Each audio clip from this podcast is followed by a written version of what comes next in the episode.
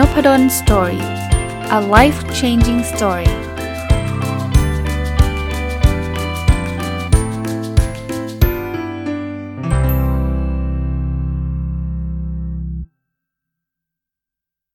วัสดีครับ ยินดีต้อนรับเข้าสู่ Nopadol Story พอดแคสต์นะครับ ก็สัปดาห์นี้ขอลุยเล่มนี้เลยแล้วกันนะครับ Getting Back to Happy ของคุณ Mark and Angel Chernoff นะ ก็ต้องบอกว่าเล่มนี้ผมเคยรีวิวไปทั้งเล่มแล้ว แต่ว่ามันมีบทความเล็กๆ ที่มันมีเรื่องราวที่ผมคิดว่าน่าจะเป็นประโยชน์นะครับ ก็เลยขอเจาะลึกนะโอเคนะครับ เรามาดูบทความอันหนึ่งนะครับ ที่เขาพูดถึงการ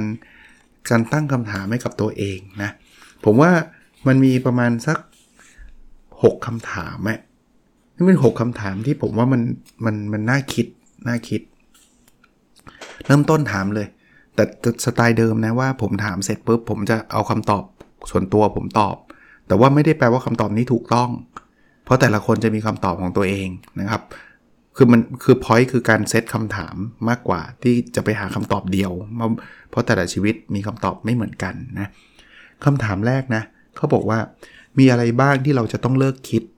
หรือเลิกพูดกับตัวเองได้ละ ส่วนตัวคำถามนี้มันกระตุ้นให้ให้ให้เราคิดถึงสิ่งที่มันเป็นสิ่งสิ่งลบๆอะ่ะบางคนเนี่ยอาจจะชอบคิดลบ หรือบางคนชอบเครียดแค้นบางคนอาจจะชอบพูดกับตัวเองว่าฉันทำไม่ได้ ฉันมันไม่ได้เรื่องนะครับ เพราะฉะนั้นเนี่ยลองถามตัวเองกันดูว่าเออมันมี มีอะไรบ้างที่เราควรจะเลิกคิดแล้วก็เลิกพูดกับตัวเอง ผมนั่งคิดคำตอบอยู่พอสมควรเลยนะครับ เพราะว่าระยะหลังๆเนี่ยผมผมรู้สึกสบายใจหรือว่าจะเรียกว่าอะไรล่ะ ไม่ไม่ค่อยมีอะไรที่มาทำให้ชีวิตขุ่นมัวมากนัก แต่มันไม่ได้พูดว่ามันไม่มีเลยนะ มันคงมีอยู่บ้างนะครับ ความกังวลความความกลัวในเรื่องความเจ็บป่วยของคนที่เรารัก หรือคนหรือตัวเราเองเนี่ยยังมีอยู่บ้าง ถ้าผมตอบเรื่องนี้คือผมก็คงต้องเลิกคิดเรื่องกังวลสิ่งที่มันยังไม่ได้เกิดขึ้นในอนาคต ให้มันน้อยลง กังวลว่าจะเป็นยังไงสุขภาพคุณพ่อคุณแม่จะเป็นยังไงอะไรเงี้ยคือคือคือเข้าใจแหละ ผมว่าทุกคนก็เป็นแหละเราเป็นห่วงคุณพ่อคุณแม่ เป็นห่วงลูกเป็นห่วงคู่ชีวิตเราอะไรเงี้ยแต่ว่าถ้าคือเป็นห่วงไม่ไม่ผิดนะครับดีนะครับ แต่ว่าถ้ามันเยอะไปมันก็จะไม่ดีกับสุขภาพจิตของเรา เพราะฉะนั้นถ้าถ้าส่วนตัวผมนะ ผมอาจจะเลิกคิดเรื่องนี้นะครับ ส่วนเลิกไอ้เรื่องที่เราควรจะเลิกพูดกับตัวเองเนี่ยเเดี๋ยวนี้ก็ไม่ได้พูดอะไรลบๆใส่ตัวเอง หรือว่าไม่ได้พูดอะไรที่ที่เป็นการปิดกั้นตัวเองนะครับมีเรื่องราวเล่าให้ฟังอันหนึ่งครับ คือคือจริงๆ ผมเคยพูดอยู่ใน พอดแคสต์นพดลสตอรี่มาอยู่เรื่อยๆ ว่าในวิชาชีพอาจารย์เนี่ย ผมมักจะบอกว่าผมชอบสอน ผมชอบวิจัยเป็นหลักเเรื่องเป็นที่ปรึกษาก็ก็ทำได้ก็โอเค แต่ว่าเรื่องที่ผมมักจะไม่ค่อยชอบก็คือการเป็นผู้บริหาร โดยเฉพาะผู้บริหารมหาวิทยาลัยบางคนบอกอาจารย์ไม่ไม่เคยเป็นอาจารย์รู้ได้ไงว่าไม่ชอบเคยครับ ผมเคยมีตำแหน่งเป็นผู้บริหารทั้งในระดับของคณะอยู่บ้างนะครับ อย่างเช่นการเป็นหัวหน้าสาขาวิชาที่ผมผมเป็นอยู่นะครับ เคยเป็นอยู่ 3 ปีนะครับ หรือแม้กระทั่งตำแหน่งอย่างออรองอธิการบดี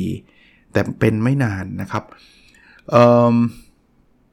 ต้องเรียนตรงๆว่าไม่ชอบ แล้วก็บอกกับตัวเองมาตลอดว่าเราเราไม่น่าชอบสิ่งนี้นะครับ แต่ว่ามาถึงจุดหนึ่งเนาะ ก็ดูเหมือนกับอาจารย์พูดอย่างทำไมอาจารย์ทำอย่างนี้ คือผมเพิ่งรับตำแหน่งผู้อำนวยการโครงการ MBA ของมหาลัยธรรมศาสตร์นะครับ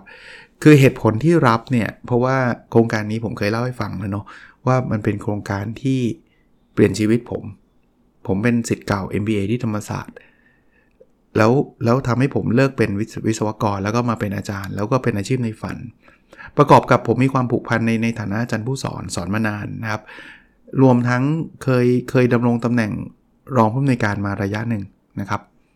ถ้าจะไม่ผิด 4 ปีนะครับ เพราะฉะนั้นผมมีความใกล้ชิดและมีความคุ้นเคยกับโครงการนี้มากพอสมควร ก็กลับมาว่าเออก็เป็นความท้าทายใหม่ๆ กับคำพูดที่ผมเคยพูดกับตัวเองว่างานบริหารเราคง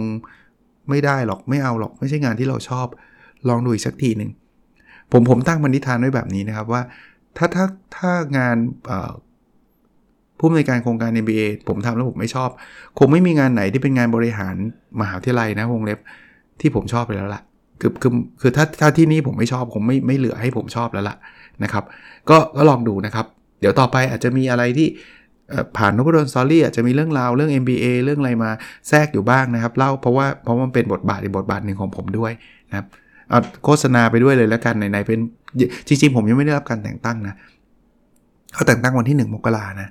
แต่ว่า actively ก็คือทำแล้วอะก็ประชาสัมพันธ์นะครับ โครงการ MBA เปิดรับสมัคร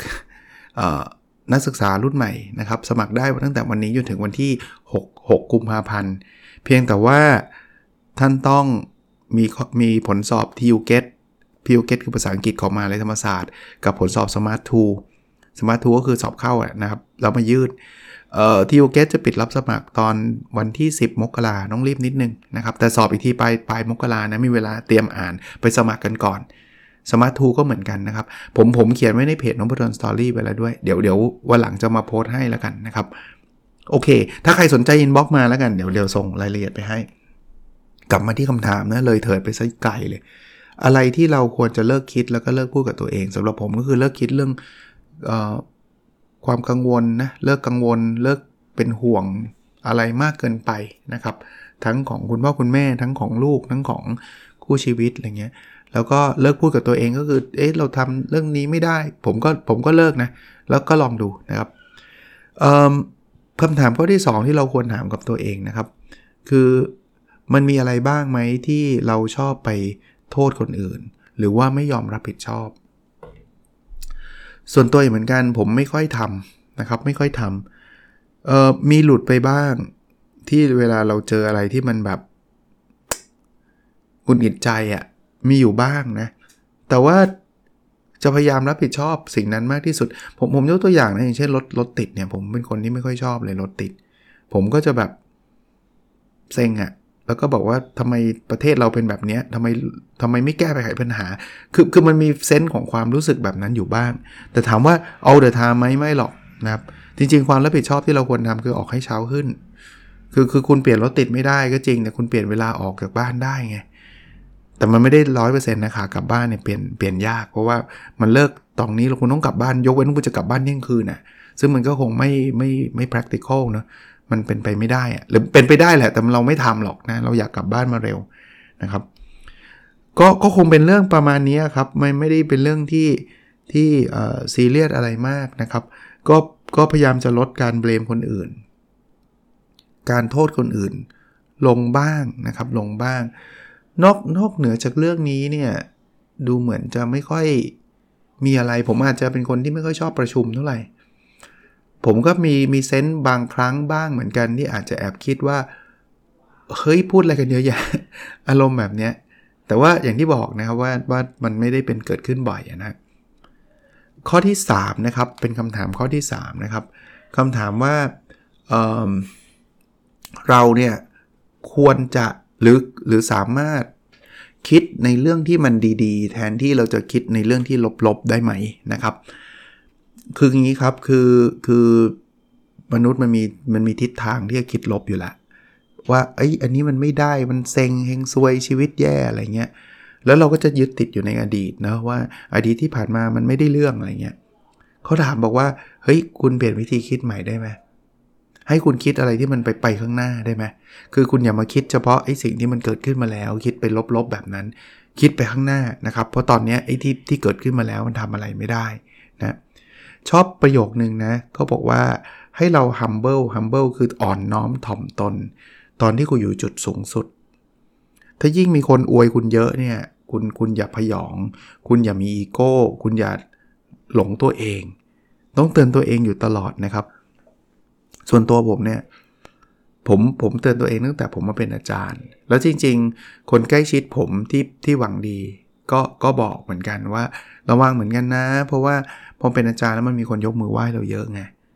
ทั้งคนในในในในคณะ คนในมหาวิทยาลัยเขาเคารพอยู่แล้วว่าอาจารย์นะนึกออกไหมคนนอกมหาลัยก็มักจะเรียกไม่ได้เรียกชื่อเราเฉยจะเรียกเราว่าอาจารย์ตลอด บางคนก็แก่กว่ายังยกมือไหว้เลย ผมรับไหว้แทบไม่ทันเลย แต่ว่าหลายคนมองเรื่องนี้เป็น privilege privilege ก็คือเหมือนเป็นเกียรติยศชื่อเสียงแล้วไม่ผิดนะ ที่เราภูมิใจในความเป็นอาจารย์ของเรา แต่ว่า ถ้าเราเราเริ่มมีอีโก้เราเริ่มมีพยองเนี่ยจะสังเกตว่าบางทีมันจะมีบางคนที่แบบว่าเหวี่ยงอะ่ะคือแบบใส่เต็มรู้สึกว่าคนอื่นด้อยกว่า ผมเตือนตัวเองอยู่เสมอว่าไม่ใช่เลย คนเราเท่ากัน มันไม่ได้คือดูสเตตัสดูเหมือนกับเขาว่าเขาเป็นคนจะมาต้องมารับใช้เราแต่จริงๆมันไม่ใช่นะ มันคือบทบาทของอาชีพเขามากกว่าในหลาย ๆ เรื่อง ผมพูดอยู่เสมอว่าในคณะเราเนี่ย ผมมีเจ้าหน้าที่คนเอ่อทำความสะอาดอะไรเงี้ยผมทักทายหมด ผมไม่ได้เป็นคนดีอะไรมากมายหรอกครับ เดี๋ยวจะหมั่นไส้ว่าโอ้ยแหมทุกย่านลาเวนเดอร์มากคนดีเหลือเกินอะไรเงี้ยไม่หรอกแต่ผมผมไม่ค่อยชอบคนที่แบบว่ากดคนอื่นนะผมไม่ใช่ชอบคนที่แบบว่าจิกหัวคนอื่นใช้อะ่ะผมว่าส่วนตัวนะไม่ไม่ใช่พฤติกรรมที่น่ารักเลยนะครับ ก็เอาเป็นว่าลองลองไปคิดกันดูกันละกันนะครับเเขาบอกว่า อยู่อยู่ยอดเขาเมื่อกี้พูดต่อนะ อยู่ยอดเขาให้ humble ให้อ่อนน้อมถ่อมตน ถ้าอยู่อยู่ปลายปลายทางคือตีนเขา มันคืออุปสรรคอะให้เรา strong เข้มแข็งนะครับ แล้วก็ระหว่างทางขึ้นยอดเขายอดเขาไปอะเพราะเรากำลังจะไต่จากจุดต่ำสุดไปยังจุดสูงสุดใช่ไหมให้เรามีความเชื่อนะครับอะคำถามข้อที่ 3 นะครับ เขาถามว่าเราได้ตั้งความคาดหวัง ที่มันไม่ไม่จำเป็นน่ะกับตัวเราเองหรือกับคนอื่นบ้างไหม จริงๆคาว่าไม่จำเป็นเนี่ยเถียงกันยาวนะครับ แต่ว่าผมยกตัวอย่างให้ดูแล้วกัน เช่นสมมุติว่าคุณมีเงินอยู่จำนวนหนึ่งก่อนนะะเป็นเงินที่คุณคุณคิดว่าคุณมีชีวิตอยู่อย่างสุขสบายได้ระดับหนึ่ง แต่ถ้าเกิดคุณไปสร้างความคาดหวังที่ไม่จำเป็น เช่น ฉันต้องรวยให้ได้พันล้านในชีวิตนี้ คุณจะทำงานหนักโดยไม่จำเป็น คุณจะเสียเวลาไปกับการวิ่งไล่เงินพันล้าน โดยที่ทิ้งเวลาอยู่กับครอบครัวโดยไม่จำเป็น การที่เราจะรู้ว่าเมื่อไหร่เราควรจะหยุดสิ่งแรกเราควรจะต้องถามตัวเองว่า เดี๋ยวนะ คุณหยิบเอา expectation หรือความคาดหวังในชีวิตคุณมากลางเลย แล้วคุณลองถามตัวคุณดีๆ ว่าคุณจะเอาเงิน 1,000 ล้านไปทำอะไร สมมุติว่าคุณมีร้อยล้านแล้วสมมตินะสมมติบางคนบอกแหมมันไม่มีสักล้านอะอันนั้นค่อยว่ากัน แต่สมมติอันนี้ค่อยแก้ยกตัวอย่างมีร้อยล้าน แล้วคุณจะเอาจากร้อยล้านเป็นพันล้าน โดยที่คุณต้องไปเสียสุขภาพ โดยที่คุณไปเสียความสัมพันธ์เนี่ยมันคุ้มจริงเหรอนี่คือ unnecessary expectation ความคาดหวังที่ไม่จำเป็นกับตัวเราเองนะเอ่อ ถ้าไม่ใช่เงินล่ะ อาจารย์เคสไอ้ร้อยล้านพันล้านมันไม่ใช่เคสผม เคสผมมันไม่มีตังค์ผมก็คาดว่าจะได้ล้านหนึ่งอันนี้ถือว่าโอเคไหมอาจจะโอเค ถ้ามันอยู่แค่นั้น เคสอื่นนะ เช่น คุณคาดหวังว่าทุกคนต้องชอบคุณ นี่คือความคาดหวังที่ไม่จำเป็นทำไมถึงไม่จำเป็นว่าผมไม่มีทางถึงไม่มีทางเกิดขึ้นได้เลยครับ ถ้าผมจัดพอดแคสต์ episode นี้แล้วผมคาดหวังว่าทุกคนจะต้องชอบ episode เนี้ยผมผิดหวังชัวร์มันต้องมีคนไม่ชอบเชื่อดิ จะต้องมีคนบอกว่าพูดซ้ำซากพูดอยู่ได้มีอยู่แล้วล่ะ แต่เขาก็อาจจะไม่ได้มาบอกผมแค่นั้นเองนะครับ เพราะฉะนั้นเนี่ย คุณลองดูว่าคุณคาดหวังอะไร เออไม่ได้คาดหวังกับตัวเราเองก็ได้นะ คาดหวังคนอื่นก็ได้นะ คุณหวังว่าลูกคุณจะต้องเรียนได้ที่ 1 ตลอดเวลาเนี่ย unnecessary expectation นะ ก็คือความคาดหวังที่มันไม่จำเป็นเลย คือมันยากที่จะเกิดได้แล้ว แล้วคุณคุณกดดันลูกแล้วมันคุ้มเหรอ มันควรทำหรอที่ที่ลูกคุณแบบเครียดตลอดเวลาเพื่อจะได้ที่ 1 เพราะที่ 2 พ่อด่า แม่ว่าผมว่าผมสงสารเลยอะ่ะคือคืออย่าไปถึงขนาดนั้นนะครับ มาถึงคำถามข้อที่ 5 นะครับเขาบอกว่าใครบ้างหรืออะไรบ้างที่เราควรจะให้อภัย ส่วนตัวผมผมไม่มีเลยนะเพราะว่าผมถ้าถ้ามีเรื่องราวที่เราหุนหงิดลำคันใจก็ให้ไปไปหมดแล้วนะครับ แต่ว่า เออเออเมื่อกี้ข้อเมื่อกี้ความคาดหวังที่ไม่จำเป็นสำหรับตัวเองกับคนอื่นเนี่ย ผมก็แทบจะไม่มีแล้วนะ น้อยมากนะครับ ส่วนไอ้เรื่อง forgiveness ข้อเนี้ยนะครับ เรื่องของการให้อภัยก็ไม่ไม่ไม่มีใครที่ติดใจอยู่เลยนะ ที่แบบแค้นฝังหุ่นไม่มีเลยนะอันนี้อันนี้บอกตรงๆนะเวลาเนี้ยนะไม่มีนะครับ เพราะฉะนั้นผมผมอยากให้ทุกคนลองไปถามตัวเองดูว่าตัวเองมีมีใครที่แบบโหแค้นมาก เออแค้นแล้วเราไม่คิดถึงเขาไม่เป็นไรนะ แต่ปกติมันจะไม่ใช่นะ มันจะเป็นแค้นแล้วเราคิดถึงตลอดเวลาแล้วเร็วมากเร็วมากเร็วมาก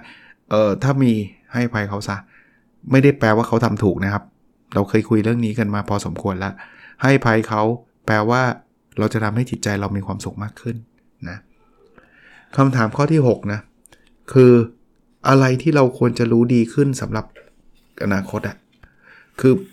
คือเอาครั้งนี้มันพลาดไปแล้วอะเราควรจะทำอะไรให้มันดีขึ้น เราเราได้เรียนรู้อะไรอะเออ เราได้เรียนรู้อะไรที่จะทำให้เราแบบต่อไปเราทำได้ดีขึ้น ผมนึกไม่ออก ถ้าจะนึกเรื่องวิชาชีพเรื่องงานเนี่ย ผมจะนึกถึงเรื่องเขียนหนังสือ คือแต่ก่อนเขียนหนังสือเคยมีความเชื่อตลอดว่าเราเขียนแล้วเราก็แค่อ่านแล้วก็ตรวจคำผิดต่างๆ นานา แล้วก็น่าจะ ส่งหนังสือเป็นเล่มได้พิมพ์ได้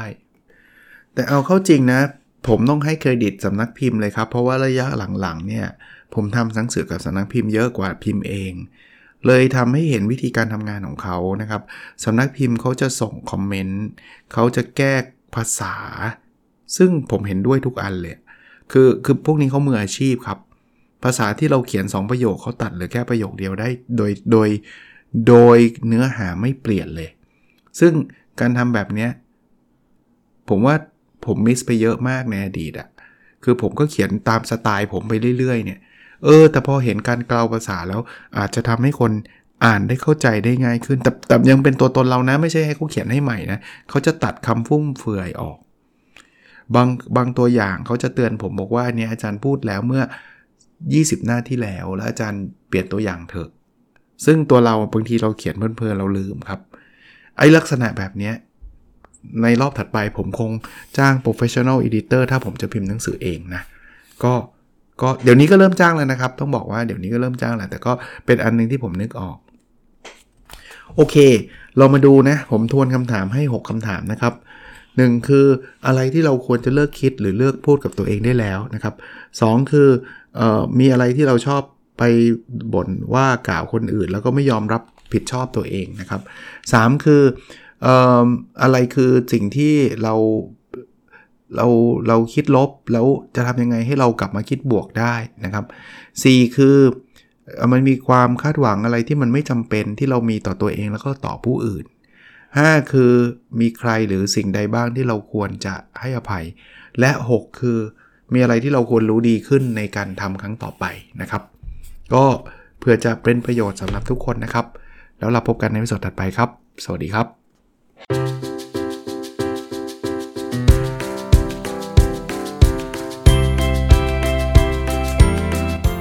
n o p a d o n Story a life changing story